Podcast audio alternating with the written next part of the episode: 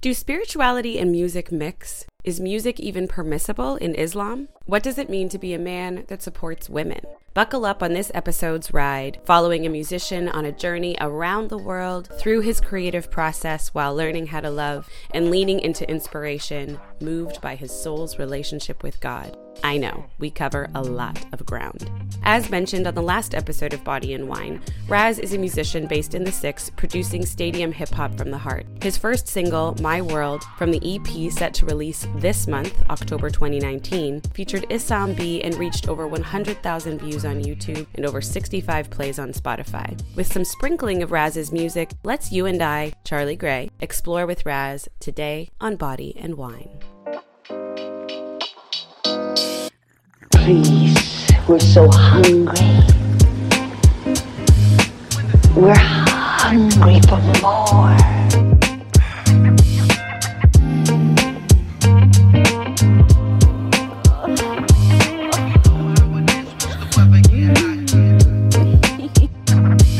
Body of those listening is the temple of the Holy Spirit, and together we desire and agree that it is in good health. Oh. Today's podcast was recorded on and overlooking sky high the traditional territory of many nations, including the Mississaugas of the Credit, the Anishinaabeg, the Chippewa, the Haudenosaunee, and the Wendat peoples, It is now home to many diverse nations, Inuit and Métis peoples. We also acknowledge that Toronto is covered by Treaty 13 with the Mississaugas of the Credit. It is here that Raz and I dive right into the casual topic of masculinity and Islam. How's it going? How's it going? How's it going? the first thing that comes to mind when I think about sexuality, because it's just top of mind, I guess, mm-hmm. is there's ways to be a man mm-hmm. and a Muslim. There's responsibilities you have. Like I just got married three years ago, mm-hmm. and well, first of all, what, so one thing I don't think a lot of people know. Which I only gathered when I was getting ready to get married. I only understood was that the woman actually chooses the man for the head of their household. The man doesn't choose the woman. So that's why right before the ceremony is done, the woman is taken into a room with witnesses who are not related to the male and hmm. the and the scholar and the imam, and then they the imam has to ask her, "Have you been coerced into doing this at all?" Wow. And if she says yes or indicates to him Yeah. that there's any coercion Wow. or resistance, he's Yeah. not allowed to carry the. And these are the type of things that I never knew. When we were getting ready to get married, I didn't know what the whole process was. And then I learned that oh, she could walk into that room and be like, "No." That's yeah, it. that there She is leaves. some systemic power there, like Yeah. that in theory that's given. And it's actually maybe not completely, but it's in favor of the woman. And then on top of that, we have certain things we have to do, like pray five times a day. We give charity Mm-hmm. um, on a regular basis, but also there's like a zakat is mandatory yearly donation. We go to Hajj. You're supposed to, if you can, you go to Hajj. Mm-hmm. And interestingly enough, the wife could actually say, "Hey, you're the head of my household." Mm-hmm. Pay my zakat. She can say, "I'm not working." yeah, wow. you make money, Hmm. you bring it home, pay my zakat, and the only thing she oh the yeah the only thing she has to do for herself is pray five times a day because nobody can do that for you. Right. And I think the other thing is go to Hajj. That's so, it's so fascinating. That's what I learned at somebody else's wedding. I was like, Right. wait a minute. Yeah. I have a lot more responsibility Hmm. than I thought I did, and it made me become more of a man or try to become more of a man especially when i was sitting there and we were like sitting in front of the contract Yeah. and then it hit me i was like what i'm saying is i'm taking responsibility for her for caring for her. caring for her yeah. and her livelihood Yeah. and regardless of if she like my wife's in residency she will definitely be making more money than i am Right. but regardless of aspects Mm. of salary and success Mm-hmm. in the material sense, I can't imagine being a father and handing off your daughter to a random guy. Mm. Right. Because there's, for the most part, Yeah. there's no way he's going to actually know who I am. And then it hit me. I was like, I'm responsible for somebody for the first time in my life. And yes, she's responsible and she's she's successful and she's Right. But at the end of the day, like, like it's not like it's an unequal thing, but just it's this it's just like she could your role in the partnership. exactly, and then she can say, "Yeah, go work, go Yeah. figure it out." Yeah. religiously, and I have to be like, mm. all right. So how do you think that plays out in reality in terms of religiously she has that power? Do you think that happens still a lot of the time? I, I totally think it depends on the time and the place. For one, I don't think it's something that is practiced all that much. But also one that might not even be fully understood. I only say that because in the small sample of people that were at that Mm-hmm. at that wedding, a lot of us afterwards were like, "What?" and we're, we actively look for this knowledge. So it was interesting to be like, "Whoa, I didn't know that much." something new. And it, but it, the, cool thing was it, it made sense. It also has to do with the person completely. Either way, in the religion, it's preached that so the man has that responsibility, Mm-hmm. and then God says to the women, like the best of you, pretty much in a nutshell. I'm not quoting it. Focus on their spirituality and their devotion Yeah. to God. Pretty much, they ask for less. Mm, mm. So there is this balance constantly in Islam, which I'm sure you've Yeah. heard about being in Egypt for Yeah, that long. yeah. But um, there's supposed to be this balance of okay, you technically have all of these rights. The mm. best of you are kind and generous Right. and patient. like not taking advantage. Understand exactly. So just because you have that right doesn't Right. necessarily mean it could be that you do, and it's better for the both of you. Yeah. Well, and I wonder too if, at least I've definitely seen this in Christianity, where sometimes, just in terms, in reference to your not entirely knowing about that kind of like Mm-hmm. religious power in a way that she has, is because sometimes in certain systems, culture and interpretation gets mistaken for Oh, yeah. religious law. So people might not even ever, some people, yeah, might get married and not even know that they have that power because Mm-hmm. they haven't been taught it because just the culture is so gone one way and forgotten or chosen not to to see that knowledge. So it's, do you know what I mean? That's the other part of it. I think Yeah. to some extent it's not practiced necessarily here, Right. just because we live in a different era and a different place. Yeah. where, for instance, I'm learning now, being married, and my wife has two sisters. Hmm. Majority of her friends are female. Mm-hmm. I'm learning what it actually means to support women's rights. Hmm.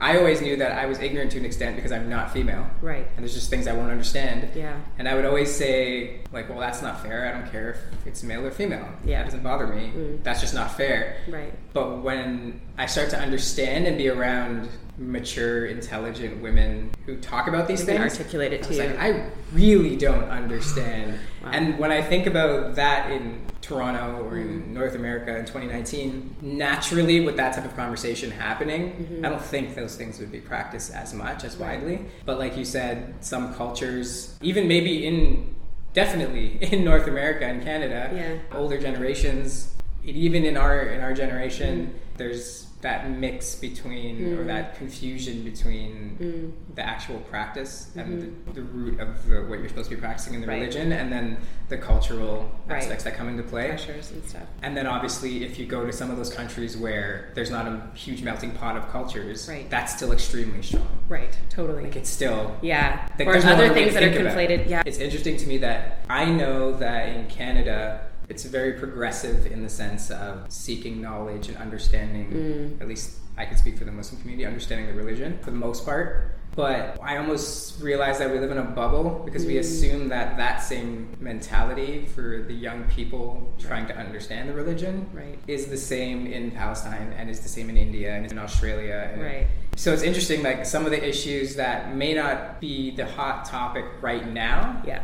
in Canada, and we're like, oh yeah, we moved past that. Yeah, you're in a very small one percent of the world that actually that Knows that or can practice that or- in. and that's not even to say we're better. It's just that No, it's it's, just it's fascinating that like you go back and they're having the same conversation, even if it's like a couple years apart, exact same conversation. Yeah, it and even within matter. Palestine, you might have that bubble that still Exactly, exists similar yeah. to here, but then like five kilometers outside the city, we're in a really conservative town, Mm-hmm. it's a totally different conversation. Also, it's been cool doing this project because I find myself talking to a lot of different people who are still religious in their own way or like very spiritually grounded in their own way but are kind of going through this reclaiming or relearning process which is just fascinating and it seems to be yeah it's different around the world and but it's kind of fun to Yeah, see people like yeah Even right now, I'm like, this is so fascinating. Yeah. I'm like it's like firing off in my head. Cool. I guess one more point on the women that, Mm. like women in Islam, Mm-hmm. and mine, like what I've come to learn about responsibility and such. Like, are, you're familiar with hadiths? Yeah, So, but you could could you maybe explain it. yeah, it? so for- more so, um, the hadith is teachings or lessons or sayings and from the life of the Prophet Muhammad, sallallahu alaihi wasallam. and then the Quran is the word of God. That word of God relayed to the Prophet Muhammad, Mm-hmm. and then the message, which is why he's the messenger, he's relaying that information. But then the way he lived his life, Mm-hmm. we get the hadiths. More everyday, the way to have an Islamic lifestyle comes from Yeah. the hadiths. Who said that the Prophet sallallahu alaihi wasallam? And when I say sallallahu alaihi wasallam, it's just Arabic for peace be upon him. we're mm. supposed to say that every time Yeah. you say his name. It's interesting because there's an authentication process that has to happen to prove the validity of ah. what somebody said the Prophet had said. Okay. Um, because you can't just say, "Oh, He said that. he so said this," happened. Yeah. and then because you have influence, people are like, "Cool, we're follow that now." Right. Um, because it's taken very seriously. So in those hadiths about how we live our life and how the Prophet lived his life that we that we try to follow as close to as possible, we get the most and the highest authenticated hadiths mm. from his wife Aisha. Yeah. The first Muslim was his first wife, Khadija. So it's like it always blows my mind yeah. that like that she was considered to be a strong enough voice in a way. Was And when uh, was regarded uh, as- Khadija was radiallahu anha was very wealthy. Like she chose, she was like she Prophet Muhammad was working for her. yeah. So she would have had some power and She was very influential, and she was the first Muslim. And I think about that, and then there's in the Quran it says like, heaven is at the feet of your mother. If you're dying, let's say you're in the hospital on a deathbed, the first thing the Imam does is call your mom to ask her if she forgives you for any way, anything that you've done or wronged her in any way. And if she doesn't say yes, Mm-hmm. You don't go to heaven. Like Yeah, so you better keep things good with your mom. Exactly, and it's it's like somebody asked the Prophet sallallahu alaihi wasallam like who sh- the rank of how you should love the people in your life, Mm-hmm. and he said like your mother, your mother, your mother, and then your father. Wow. And it's it's so when I think about all those things and then you put them together in context with getting married and understanding the rights that Mm-hmm. the woman has, I'm like it's really changing my perception of masculinity. Cool. Like what does it actually mean to be responsible and a strong man if you don't understand any of the rights that your woman has Right. Right. over you? And It's a shift in how you see your power, as opposed to like I have power over and more rights than or whatever. It's like we have power together, but we have different responsibilities. And that always comes down to however the partners decide to work that distribute those things Yeah. and figure it out. Like, there's no reason, in my opinion, why I can't be a stay at home dad, but there's still responsibilities. That's a discussion to be had between. There's nothing that says you can't. Yeah. It's just my perception changed. And when I think about all those things, like, wait a minute, Mm. the most, if you want to call it prolific and authenticated scholar, Yeah. is a woman. Obviously, because she's living with the prophet and Yeah. Mm-hmm. saw everything he did and was awake every time he woke up to pray and was there when he cried and was there when he was Yeah. like put down and was there when he struggled. Saw him in all the moments. Naturally, Yeah. she's gonna, and it's, it's interesting to change my perspective of how I think of, uh, I guess, masculinity in the religion. I spent a lot of time with like my grandmother. I just realized this the other the other day when, like, I'm always looking at and reading about like the whole Me Too movement Mm-hmm. and just women's rights, and I wouldn't say I'm like studying it, but I'm definitely aware and Staying I think about it. things, yeah. But I really don't dive into it. I think I'm very much thinking about how I function as a human being in the world in relation to those things. Like, I, especially being in the music industry, Mm-hmm. it's like, Yeah. what would I do if I saw that a body of work that Yeah. I need to understand, but just for myself? And I realized that biggest influences in my in my life have all been female. My grandmother, was- I was like the closest with my grandmother. Mm. I think a lot more like my mom. I can see now that we're older. My brothers are both older than me. I would say we're all mixed, like obviously of our mom and dad. Yeah. But I would say I lean closer to my mom, and my brothers lean closer to my dad. I spent a lot of time analyzing my household and being like the quieter one. I think that had a lot to do with it because like my brothers were my oldest brother's like eight years older than me. Okay. The other one's like three years, I think, older than me. Like if they were going through an issue or they're, teenagers or whatever, I would just just wasn't a teenager yet. So you were observing. Yeah, and my mom still had like control over me, right? I was a, I was a child, and so I really got to see like my mom's perspective, and she would say things to me like, "Don't ever do that," or hmm. "Make sure you don't become somebody that's like that." Do you, do you see how that affects this and this? And she's very So she kind of helped you be in tune with other people. Yeah, now that I think about yeah. it, she was very Huh. much like, do you see how that makes other people feel That's this way? And she actually was the first person that made me analyze a song as early as I can remember. Wow. So there was a line in a song, I hope you still feel small when you stand beside the ocean. What's that from? It's um Definitely heard you, that. I hope you dance. Yeah. I think that's the yeah. name of the song. Yeah, yeah. We would like drive in the car on the way to school in the morning, and we used to go to an Islamic school, so it was in Mississauga, and we were in Brampton Okay. when I was like grade two. Yeah. And I still remember her saying, like, when you get home from school today, tell me what you think that means. I like your mom. yeah, That's and it's so interesting because, like, by no means was she this way through my teen years. But when I was Hmm. really young, I started remembering these things. Um, Yeah. um, but because I think of that interaction and having like Mm-hmm. the, I guess, an outside perspective to an extent of my family life, Mm-hmm. and for us, it's three boys, my dad and my mom. I think it really changed the way I think and perceive just life. But a mm. lot of that mentality came from women in my life. Cool. And now even my wife Heba, mm-hmm. I realize like she's a huge influence in my life, mm-hmm. obviously. But even like psychologically, and it just seems to keep being women. I find I have better conversations with women. I have more insightful conversations. And why do you think that is in terms of what I don't know what other men are maybe going through? Why? Yeah, in my opinion, I think it's a lot of the whole how does that make you feel? And I don't think the guys around me or the guy like when I grew up that tapping into your feelings was a not even just tapping into them Yeah. because obviously everybody's feeling things and they have feelings but i think it was um, more so articulating being able to say i'm upset or i didn't like that Yeah. or i feel sad about that. Mm-hmm. And i don't know what happened but along the way i became when i realized that most guys around me didn't speak that way or didn't know how i think it was really didn't know how to articulate to get into that mm-hmm. conversation. Mm-hmm, I realized that i could and that it made me different at least in my circles to be able to just talk and say whatever i'm feeling. And to some extent i think all the sports and that performance side of my life was it made me more resilient to people saying something. Playing at a high level, you're pushed to a really like Yeah. you're pushed to your limits a lot, and then you realize that it really doesn't matter what other people say or do. It hmm. matters how you perform, and that it informs the rest of my life now. Cool. So I think with all that combined, I started saying, you know what, I'm Just gonna like built a lot of strength of character. Yeah, and- like this is what makes me different is that I can articulate this.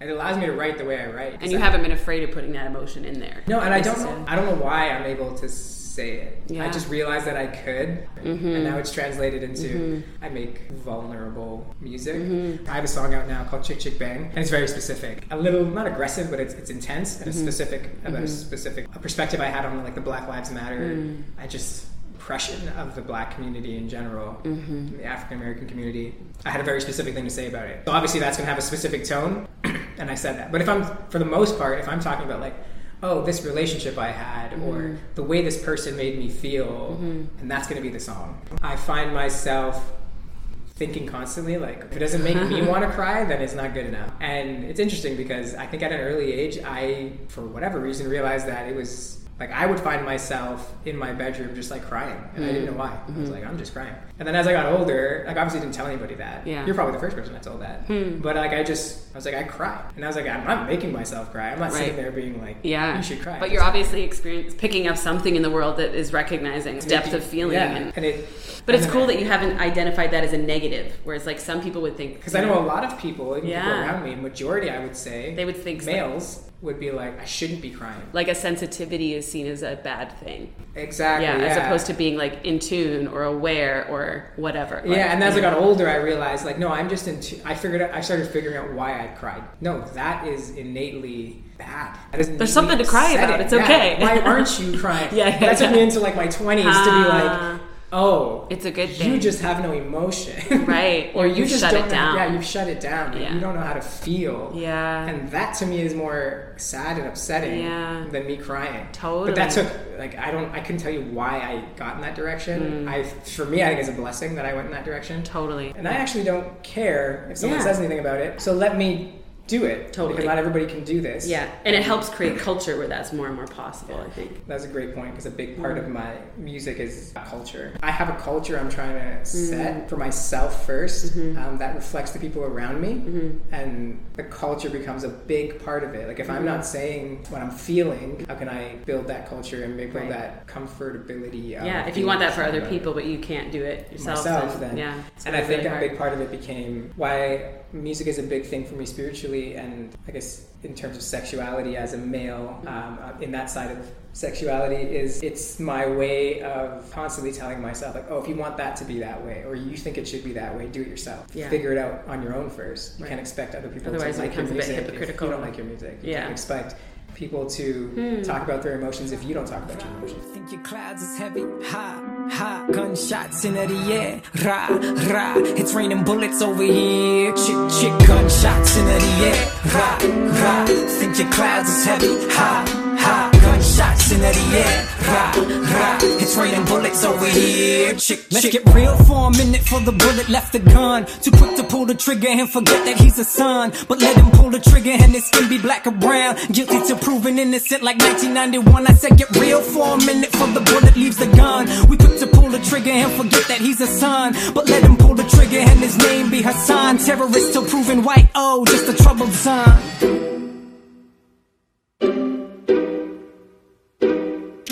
Cool. And so, did your wife Heba? You said. Yes. When I came back from Germany, actually, I saw her at a Williams. I was there doing like all this music stuff. Wait, sorry, you were in Germany doing. A... I was on tour. When was that? Years ago. Then. was no. the summer of 2013. Cool. So I Ah. graduated. Sure, I yeah. went to Western for kinesiology. Loved it, and then I started. I was writing for a long time, and I started actually rapping uh, randomly in this like resident Don, like the RA's dorm room. Mm-hmm. They were just like messing around, and he was like, "Oh, try to get on the mic." And I actually like wrote, and I did it, and then he went and like played it for a bunch of people in the residence. Yeah. And people were like, "Oh, you're the guy in that song." Like, what are you talking about? Like, I just completely didn't even know, yeah. did forgot about it and then got a lot of good feedback and realized that i actually enjoyed the process of it Mm-hmm. which now i realize is the more important thing is understanding the process Yeah, and that loving being the most important thing. yeah Yeah, um Yeah, because that. that's what will give you a career Yeah. i think rather than Yeah. loving the outcome so i started recording more that's when i went and i found a mic and i was at the same time applying i was trying to get into med school so my summers were just like MCAT courses, Wow. Mm-hmm. extra courses. The week before I wrote my MCAT, like the exam to actually that you need to even apply to get into med school, Yeah. it was literally the Sunday I think before, and I had to write on the Saturday. Wow. After a whole summer of courses and whatever, Mm-hmm. I- somebody asked me like why I wanted to be a doctor. At that point, into second year university, I had realized that I wanted to take music seriously, but it still wasn't at the forefront of what I was doing. But I was taking it seriously. I was doing, in all my spare time, I was I was making music Sweet. and writing. And then somebody asked me why I wanted to be a doctor, and I was like, "Cool, I do not have an answer for you." And then it hit me where I was like, "I'm gonna go sit through this six-hour exam. Never mind Like, if I get how into many med years? school. Yeah. And if I don't, putting myself through this for another year to Mm. try to get in, because that was probably the, the more was more likely, Right. um, in Canada at least. But it takes uh, like a couple tries. Yeah. As much as I did really well, I wasn't like a shoe in. Yeah. And then I was like, on top of that, you want to be an orthopedic surgeon? That's going to take you, I think the residency is like nine years or something. Let alone just having spare time for music. and, Exactly. like, energy and. And then it hit me. I was like, yeah, I'm doing this. Wow. And then I told my parents, and they were supportive, but still kind of obviously upset because Yeah. I had high ambition. That's when like everything shifted, and I I started becoming a creative. I think, as opposed Mm-hmm. to just writing. I started my creative process. And from there, getting to Germany, how I got there was that summer. so you're still in university. Yeah, so I'm going into third year summer before fourth year. Somebody asked me, there was the uh, exchange trip for the kinesiology students to Australia. Oh. And one of my friends who I'd met maybe like, I don't know, a month before, Mm-hmm. Rachel, was like, hey, I'm applying, you should apply. Mm-hmm. And then another friend of mine was like, hey, I might apply, why don't you go? So Rachel just told me she's going. And this other friend that I knew a little Mm. bit better was like, you should go. And my immediate response, I'll still remember this, I'm standing in the gym at Western, and Mm-hmm. immediately I go, no, I gotta be here, I have courses in the summer. And she was like, no, you don't. But you're so you were so I was so like, like, instinctively, Yeah. like that's what my summer was, and I was like, oh, what you're right, do? actually doing nothing. My new friend Rachel mm-hmm. was like, the deadline closed in February, and this is like April at this oh, point, Oh, wow. right before exams. Oh, that sucks. Yeah. But hey, I have a whole summer. Let me figure out what I'm going to do. And Rachel was like, you should go hand it in. I'm like, I'm two months, three months late. Like, So I walk into the office, and they're like, actually, yeah, there's somebody pending, so we'll take your application. Oh. And when I handed in my application, Yeah. she came in to say no to Australia. wow. So I said hi to her or whatever, and she left, and I handed in my application that I did in like three days. Wow. And I ended up going to Australia for the first semester of fourth year. Cool. And there I met this guy Germany, the lead singer of a band, Sebastian, um, of a band None But Fools. Mm. And we did with like this guitarist from Mexico and a singer from New Jersey and like Wow. these random Cool mashup. mashup of people. We Yeah. did like random shows on campus. Where were you in Australia? We're in Melbourne. Okay, cool. Yeah. And we did a few shows, and then he says, Hey, we're going on tour next summer. You should come. And this is right, school in Australia finished in October roughly, mm-hmm. and we didn't have to be back till January. So, right before we're all about to go on different directions to just travel, Yeah. he's like, You should come. We'll talk when we all get back at the end of December. And I was like, All right, cool, whatever, sure. Yeah. And we went, I went to Thailand, Cambodia, Yeah. Tasmania, and then we get back, and we're all getting ready to just go home now. Traveled, got back to Melbourne, packed all our stuff. And he's like, so I told my band you're coming, so can you be here by July 3rd or something? And I was like, oh, you're serious? I was like, wait a minute, I'm not doing anything this summer. I'm graduating. Yeah. I was like, I want to take music seriously. In that time, I had started writing for Isam, who's on the song that I just released, My Room. Mm. So he's Oh, part yes. of a band, Such a cool Outlandish, for a long time, mm. who was like really well known. The tour ended on the North Sea, on the north coast of Germany, which was like an hour south of Copenhagen where Isam was. Wow. And his band Outlandish was on tour, but they were back for four days. And those four days, the first day was the day we finished the tour. Mm. So we did like tour through Germany. I was staying with the guitarist in the band in like his attic, literally, Cologne, in Yeah. Germany. And then they dropped me off at a random train station. And I like, and I met Isam, and I literally got there to just shake his hand. But I was on. A, I actually, when I went to Germany, I went on a one-way ticket.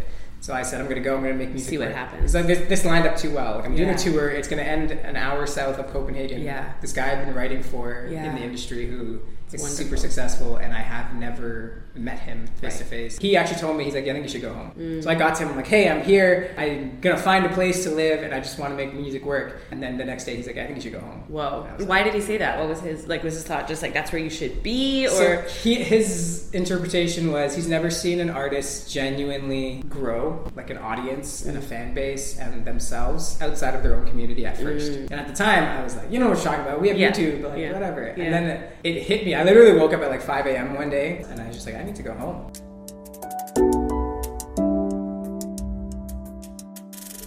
Seen too many broken tomorrows, stolen futures and sorrows, broken hopes to be spoken. Now left in the door swinging open. Intruders invading with Rugers. No news, but they're leaving us choking. It's times like this I remember. The devil don't need provoking. When barrels and nozzles are puffing and passing, and I swear to God that they smoking. We fighting the war, we gon' need a lot more than some Mahatma Gandhi quotes. And these sticks and stones are raining bullets on broken homes. I only cry when I see the rubble. I guess we never know till it's gone. Oh. Put the world in my palm. So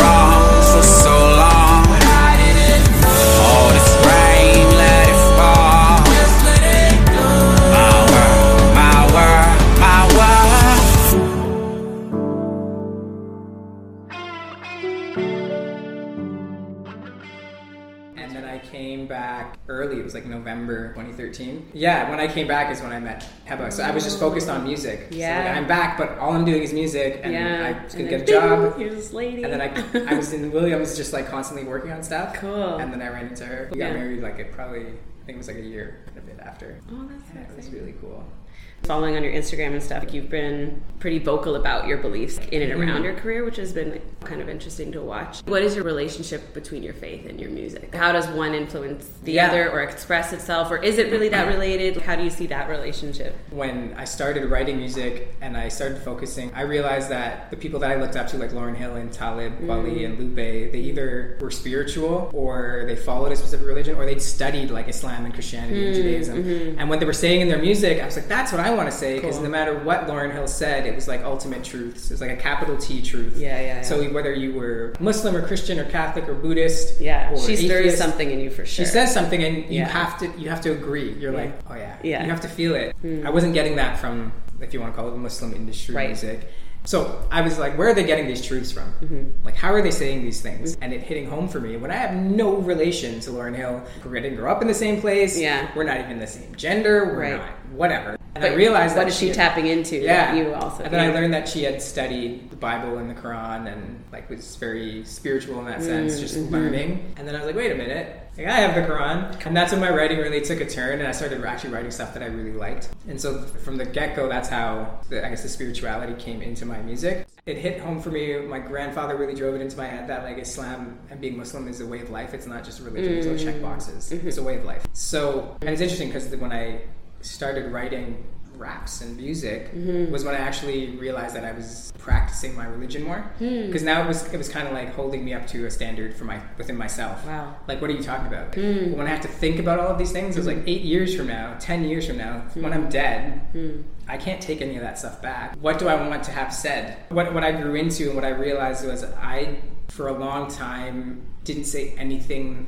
For the most part, my music was not littered with anything that was directly related to Islam Mm-hmm. in the sense of like saying the prophet's name or saying some prayers in Arabic on it or whatever. Yeah.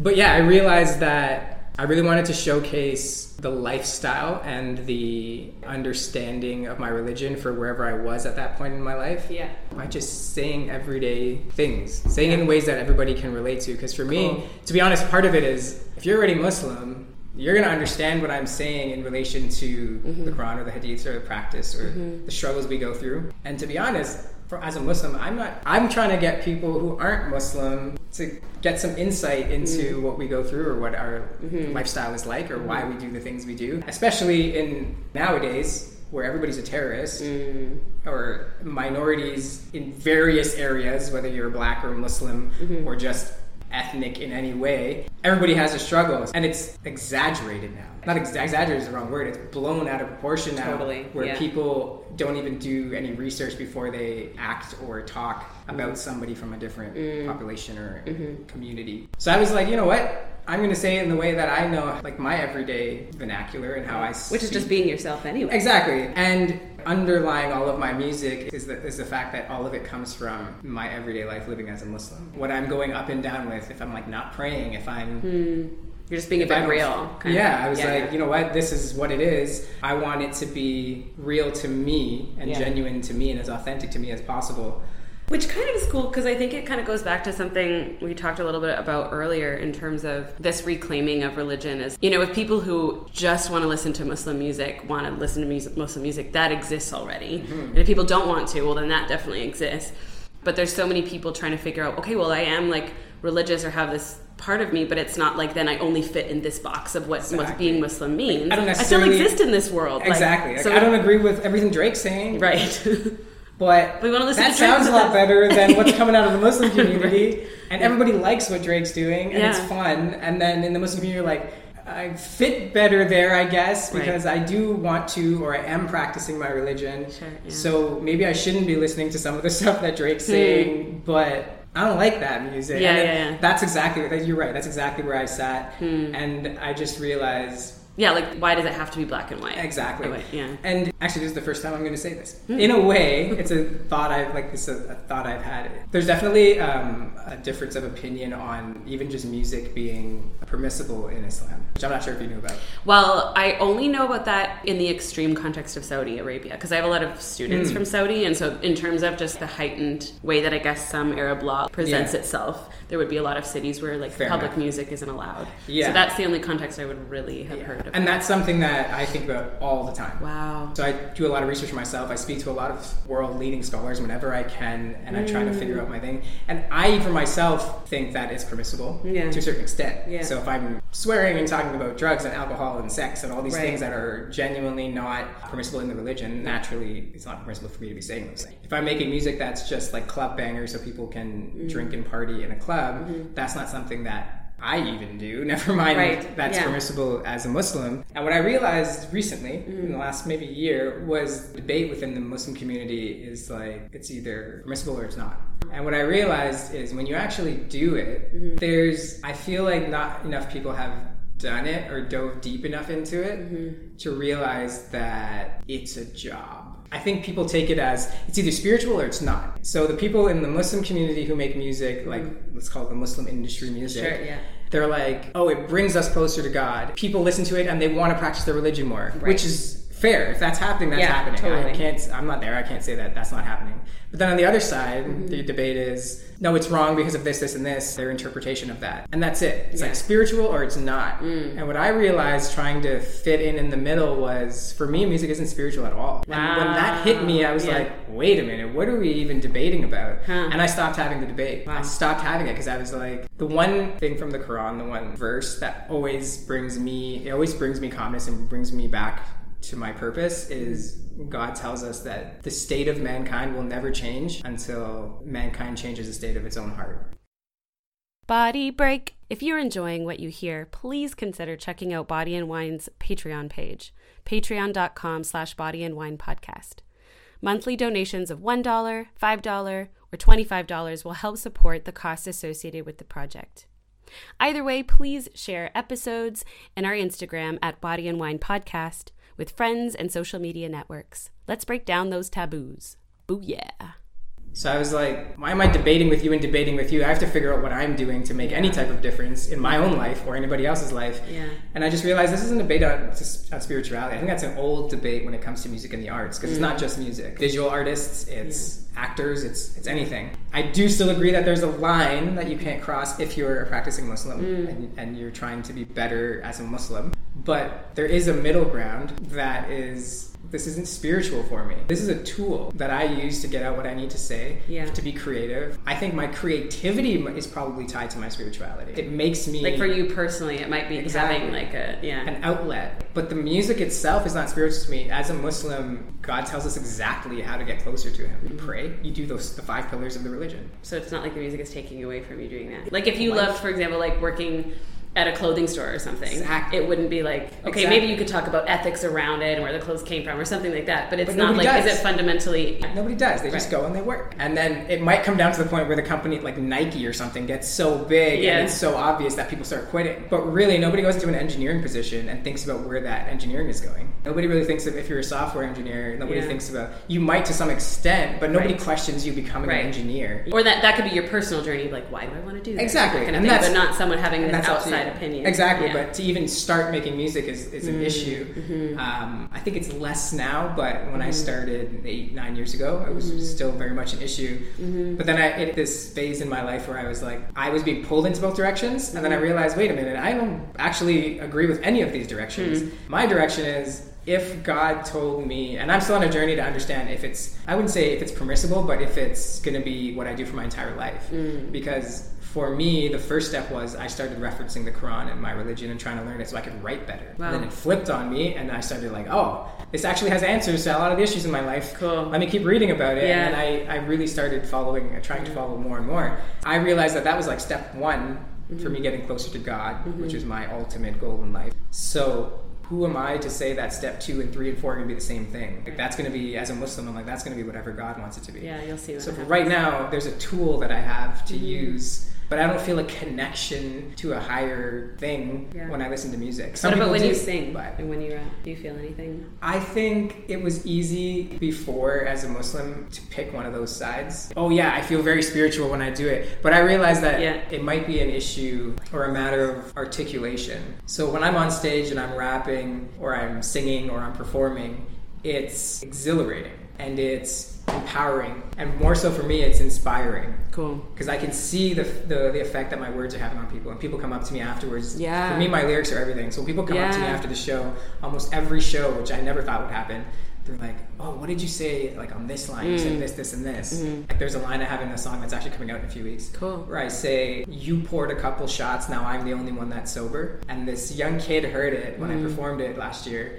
And came up to me, he's like, Oh, what did you say about pouring shot?" And I knew this kid was Muslim, and he might have been struggling with something, alcohol or Right. whatever. And it was so interesting because I was like, wow. Yeah. It tells me every time I have to be very careful about what I. And I explained it to him, but that to me is inspiring. But I would not say for myself it's, It's spiritual. spiritual. But I think in the past people were like, yeah, I get an I get a lift from it. Wow. And that's automatically related to spirituality because you're getting a lift. Interesting. But the reality is, if you're talking about mus- being Muslim and Mm-hmm. being closer to God or being uplifted, there's very specific ways to do that. It's Mm-hmm. very simple. The biggest thing in, in, for a Muslim is their intention. Mm-hmm. That's what you're judged on. So they're like, check in because if your intention changes, that's the issue. I'm realizing it's a very lonely place Mm. in the Muslim industry. There are people doing it though, like Isam, which is why he's a mentor of mine. Cool. Okay. Um, Cat Stevens, Mm. so Yusuf Islam, Mm-hmm. a mentor of Isam's too, very profound. Like he actually stopped making music altogether when he converted, and then came back to it Mm-hmm. Wow. and wrote a book on it. And Isam sent me the book and said, every Muslim, young Muslim artist needs to read this. Yeah. And What's the book called? Do you remember? why I still carry my guitar. Cool. There's another verse from Quran that's actually don't quote me, it might be hadith, but he who knows himself moves closer to God. Hmm. So you're checking yourself a bit. Exactly. Yeah. It constantly pushes me to check myself. And then when I read that book, I just realized that he might be the only expert on the topic because no scholars have really, hmm. and that's not obviously they're the, the spiritual or the religious experts on why it might be permissible or why it's not. Mm-hmm. But when you're talking about doing it as a career, he was writing with Paul McCartney and Wow. hanging out Yeah. with like Ringo Starr Yeah. when he converted and dropped Wow. everything. Wow. Sold all his guitars all to auction. Didn't make any money off of it. Cut out his publishing from his music. Didn't make money off of it. Because that's the other thing. wild. As a Muslim, it's like if you're getting your money in a way that's impermissible, then that's Then the it's, money like, not good. with, right? That's the money you feed your kids with. like money is a kind of. responsibility you get from God. It's not yours. It's something you use to do things. Things you're doing are, yeah, if you want to say quote unquote tainted. As a Muslim, that's not right. So he cut out all the money, everything. It's wild. And then he wrote a book about why he came back to making music. And I was like, you've been through it Yeah. and understand the nuances. It's very easy for people to stand on the outside and talk about Mm-hmm. it. And now I go through it and I'm realizing how my spirituality is tied to it. And the first thing that hit me was it's not spiritual for me. Took my kindness as my weakness. Now it's me, just me, myself, and. Sometimes it seems I can't tell which one is bolder. The halo on my head or the horns on my shoulder. And on the left where that demon sits is getting colder. You poured a couple shots, now I'm the only one that's sober. Drunk off a dream, no more lines to read between. Try to hide behind a smile but crooked words and crooked speech. You stumble, the truth falls out. When we are weak I wore my heart up on my sleeve but you chewed the arm that feeds. I'm humble try to be the start, but remember he who built it knows just how it comes apart, and he knows my intentions from the start. So when I'm looking out for me, I pray he pardons when these words are hard. The truth is, everybody's ruthless, all the same. Everybody wants to hurt you, but nobody's worth the pain. The truth is, everybody's ruthless, all the same. Everybody wants to hurt you, but nobody's worth the pain. Took my kindness. But yeah, it's been an interesting journey of connecting my art with my spirituality because, mm. at least in the Muslim community, it's a kind of like a mess. I'm curious, you'd also mentioned just a little bit of the image that some people have about Muslims in the world and that being also a bit of a mess sometimes. Have you found that in the music industry in terms of how people perceive you? Has that been more positive? Has it been kind of struggle in that? That's a fantastic question. When I first started and I realized that, so 9 11, for instance, right around the time where I really was starting to finish music and Right. ready to put it out, I was always in a lot of like social activism and community work. Mm-hmm.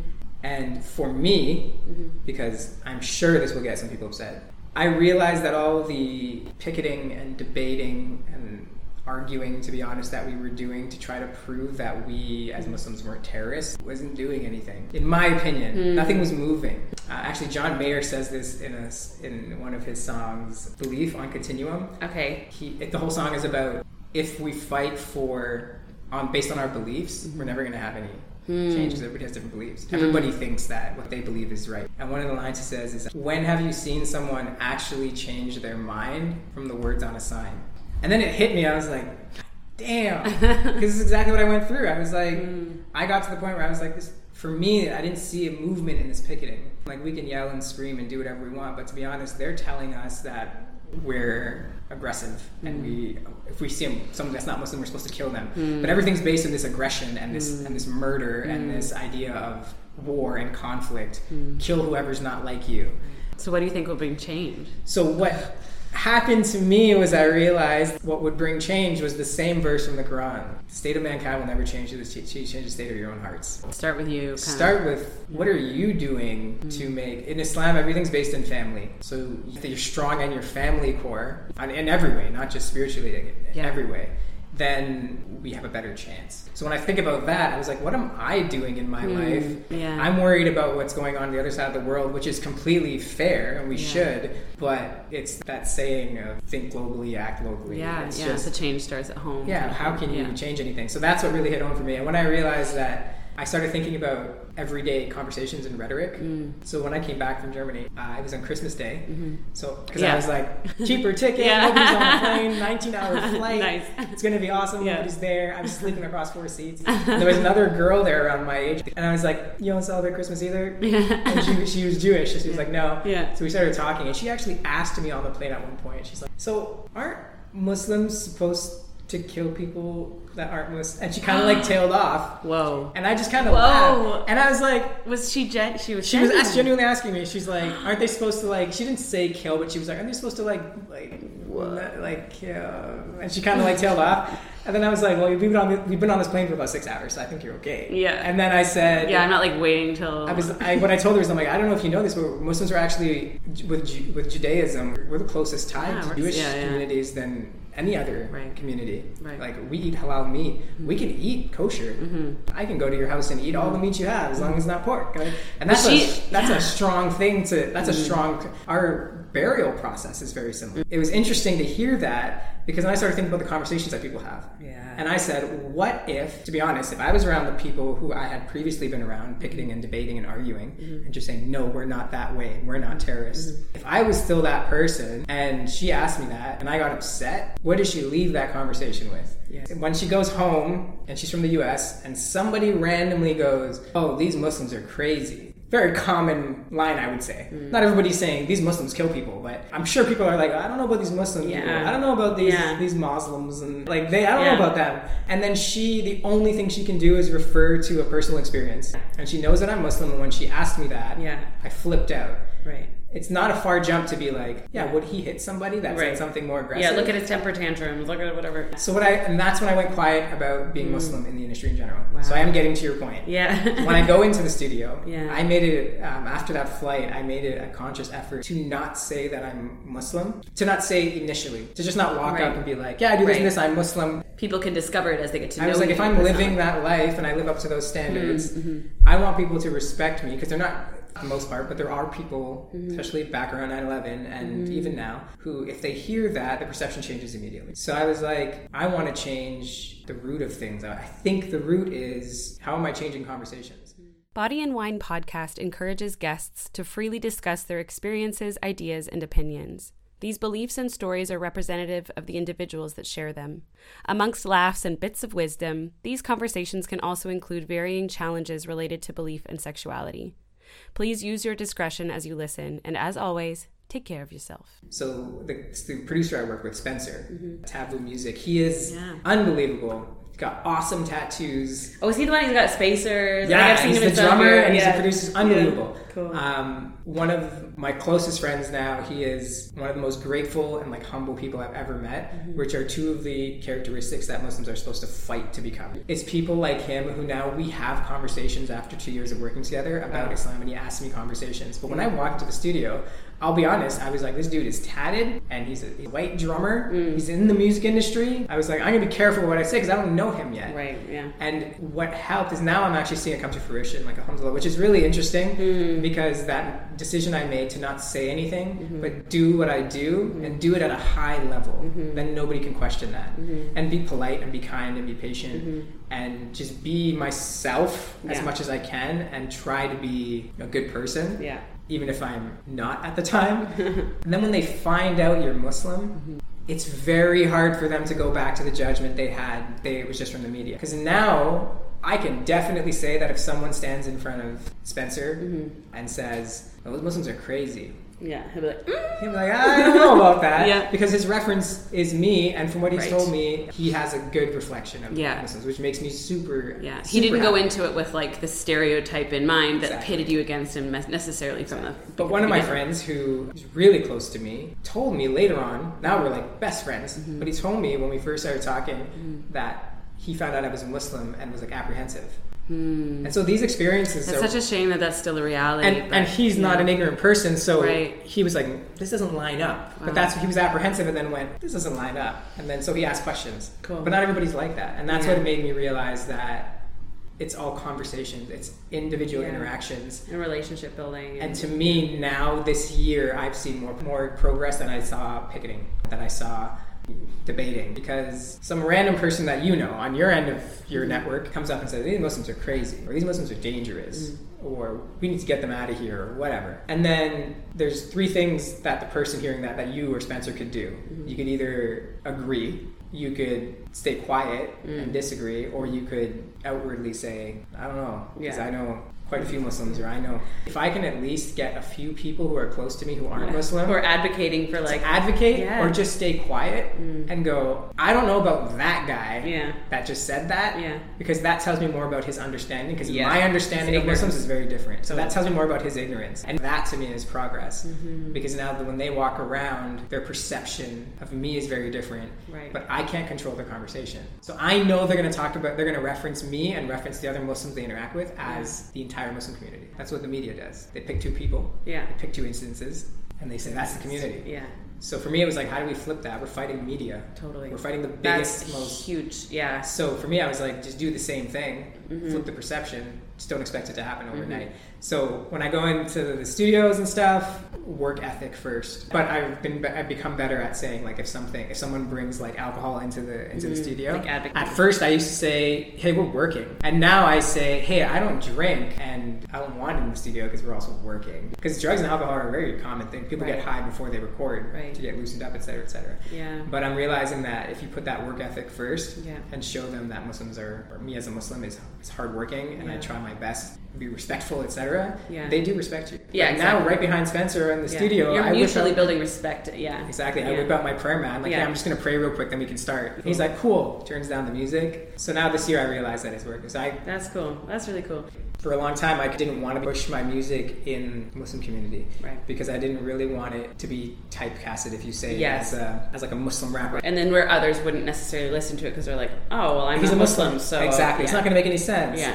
But now I'm realizing that I that all had to do with my writing and how I presented my, my Okay. marketing and my brand. Yeah. So if I don't write that way and you hear what I'm making, you probably don't even think I'm like a brown kid whose Right. parents are from the Caribbean Yeah. and grew up in Brampton. And that, that's starting to become real to me. It's like I can hear myself back now and separate myself and be Nice. like, no, this doesn't sound like Yeah. a Muslim industry song. So now I'm kind of leaning back. I'm actually I want to share it with Muslim, and now I'm understanding that the audience that's going to understand everything I'm saying, Mm-hmm, like 150 percent of what I'm saying, is going to be Muslim. And like you said, in a lot of ways, you build your foundation, and then you can go from there with people that know you. and- Exactly. And now I'm comfortable with it going in different directions because I know that what I'm making is more universal than one community. Okay, let's go over to the masculinity thing. Yeah, I'm so curious what you have to say about how have you formed your masculinity and what now informs that. And is there anything that you kind of want to say about it to other people about either your own journey or I will say that for me, to be a good Muslim, like the Prophet, Sallallahu Alaihi Wasallam, he said he was sent. We have a full religion. Mm-hmm. We have a religion and it's like over a billion people in it. The, it the Islamic Empire is one of the most innovative, progressive ever. From like eye surgery to arithmetic, it's built itself out. And we have things we're supposed to do. We're supposed to pray. We're supposed to go to Hajj, do charity. You do these things. Mm-hmm. And it always blows my mind that the Prophet said that he was sent to humanity mm-hmm.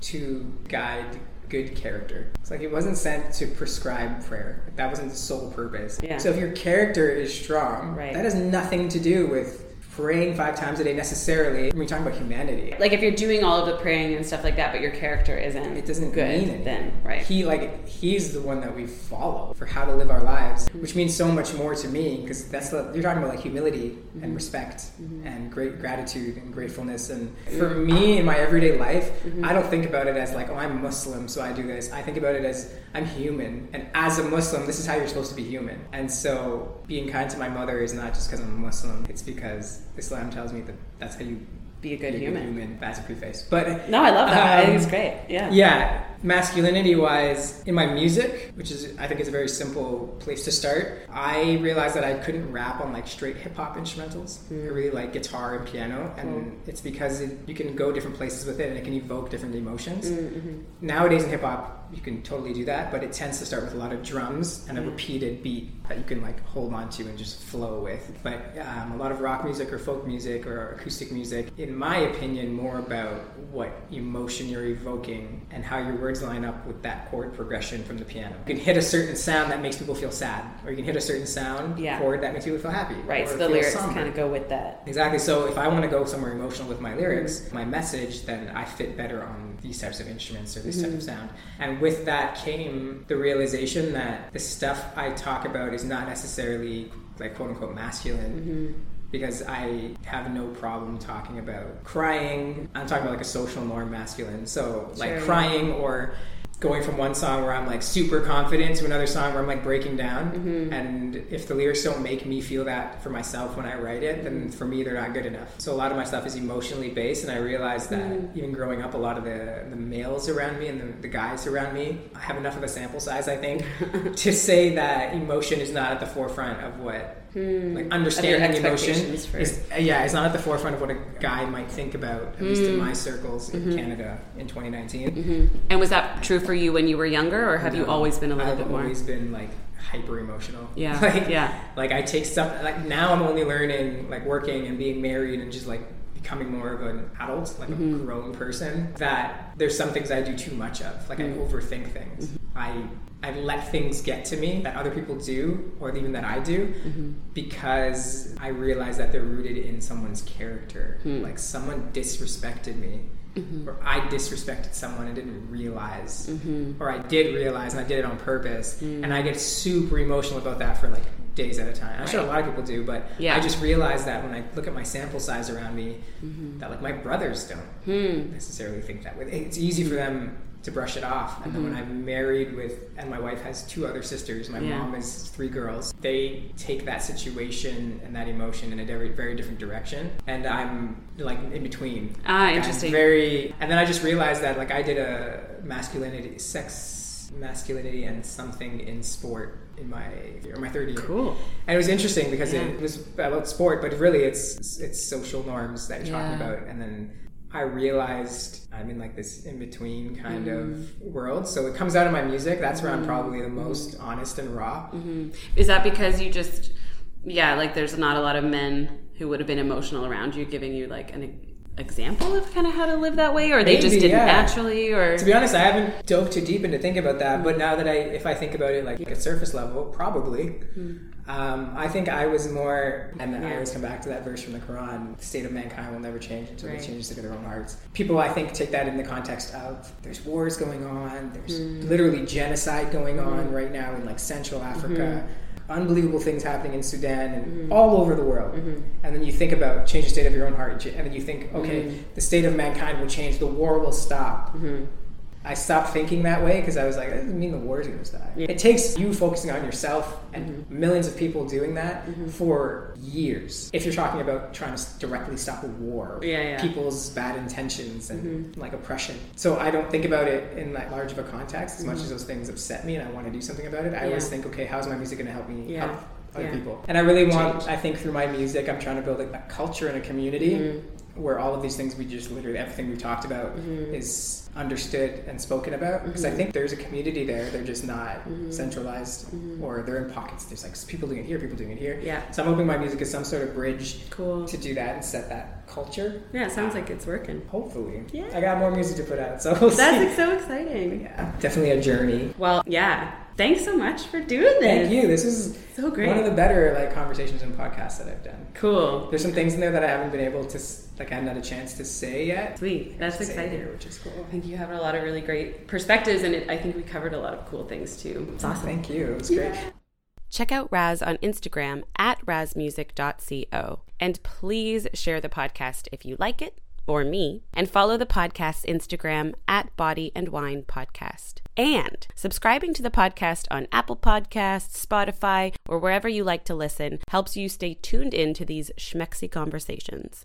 And listener call outs. Send in up to five minutes of your voice recording something to say on the general themes of sexuality and spirituality. Whether formally produced or just casual musings, feel free to send in and we'll include as we are able and at our discretion in upcoming episodes. Contact me, Charlie Gray, on our Instagram account and or send in your queries and entries to our email podcast at charliethegray.com. Gray is spelt with an A.